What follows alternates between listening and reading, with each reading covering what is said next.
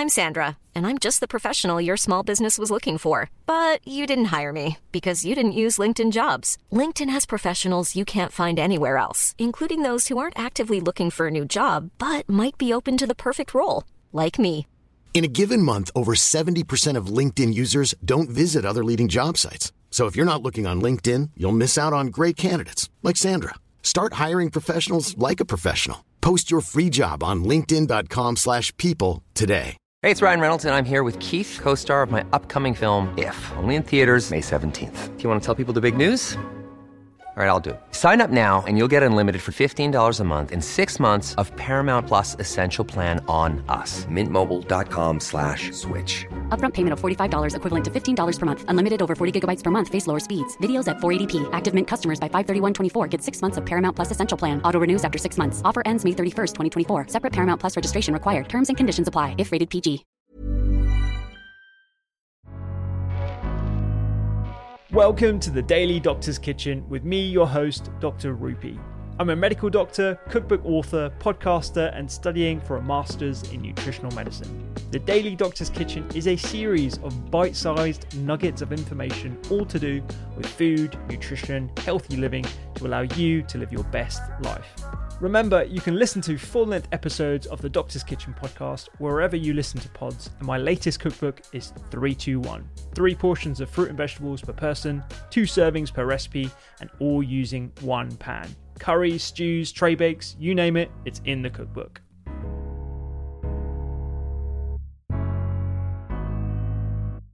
Uh, then I spread further into mycobacterial disease and obviously bumped into TB and started working on TB, and I've been working on TB ever since.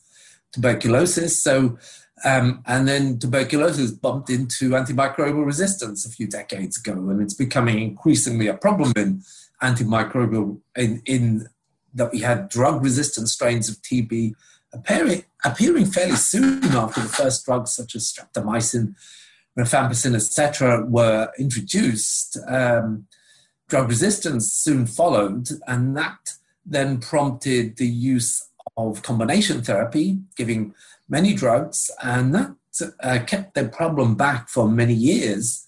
But then, particularly in the 1970s, 80s, and 90s, suddenly these strains were appearing that were, uh, first of all, drug resistant to a single drug, and then multi drug resistant to many drugs, uh, extended drug resistance to usually 6, 7, 8, 9, 10, 11, 12 kind of drugs. And now we even talk about totally resistant strains. Mm. These are strains that are turning tuberculosis in, in places where the disease is common from a curable disease to an incurable disease and potentially bringing us back to the 19th century when most people in Europe were dying of tuberculosis because at that time there was no treatment. And uh, with these really ultra resistant strains of TB that are now um, prevalent, um, that nightmare scenario is returning, that TB may become untreatable again. So, uh, what that is prompting is is uh, research, and that's uh, what my work uh, is all about uh, here at uh, University of Surrey on TB and um, um, we work on a number of different um, uh, projects, including looking at vaccines and development of vaccines, but most recently looking at um, drug resistance and particularly a kind of a kind of pre-drug resistance state that we call persistence. Now, what happens in persistence?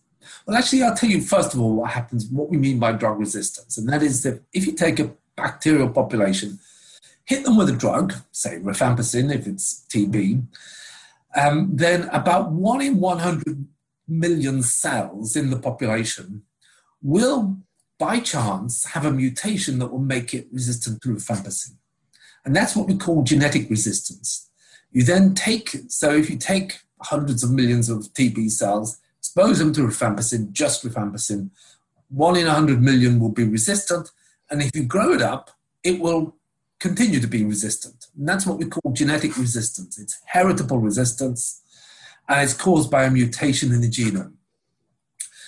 And we understand that, and that's what that's what's causing the problem in MDR TB, multi-drug resistant TB, and in other organisms, similar problems of genetic resistance. But there is another state, And that is if you take Mycobacterium tuberculosis or any bug and any antibiotic, and you treat it with an antibiotic uh, for, say, a day or so, and then you remove the antibiotic, you'll have killed 99.99% of the bacteria. But some of them will remain. And when you take these and grow them up, they're not resistant. They're just like the parent, they're just as sensitive as the parent to the antibiotic. But somehow they manage to survive exposure to antibiotic. And these we call persisters, and we think they're the kind of progenitors of drug resistance because if you get cells surviving the drugs for long enough, then you'll eventually get a mutant turning up. So there's a lot of interest in the field of finding out more about these persisters, these bacteria that um, are um, are uh, able to survive antibiotic, and no one we don't really know how or why they are able to survive antibiotic. But we know that it correlates with some factors. For example, growing slowly is a good thing. To survive antibiotics, growing slowly. So in the latest paper, I call uh, I come up with a, there are other factors as well that are, are associated, and and what I what we describe it as in this paper that we've just published is what we call a hunkering down um, hypothesis. That there are many ways by which bacteria will spontaneously and through random fluctuations inside their cells go into a hunkering down. And by hunkering down, I mean kind of just getting under the radar, getting, getting yourself into a bomb shelter, moving slowly, doing everything slowly and protecting yourself, then you might survive the onslaught of antibiotics. And this hunkering down seems to be something that happens randomly.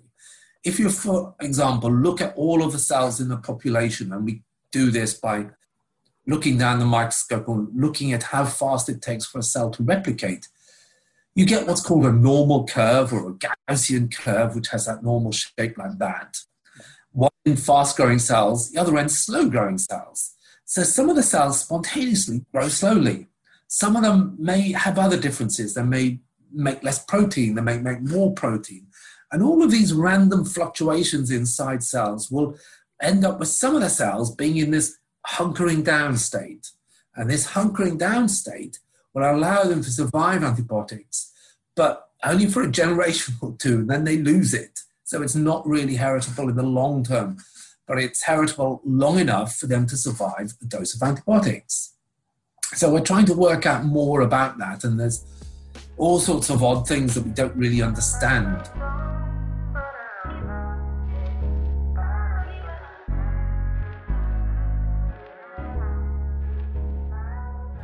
I hope you enjoyed today's Daily Doctor's Kitchen. The Doctor's Kitchen podcast is where I discuss multiple topics around nutrition, medicine, and well being with experts and researchers from around the globe. So do go check it out. And my latest cookbook is 321 three portions of fruit and veg per person, two servings per recipe, and all using one pan. Find me on social media at doctors underscore kitchen and sign up for recipes every week at thedoctorskitchen.com. I'm Dr. Rupy. Have a beautiful day.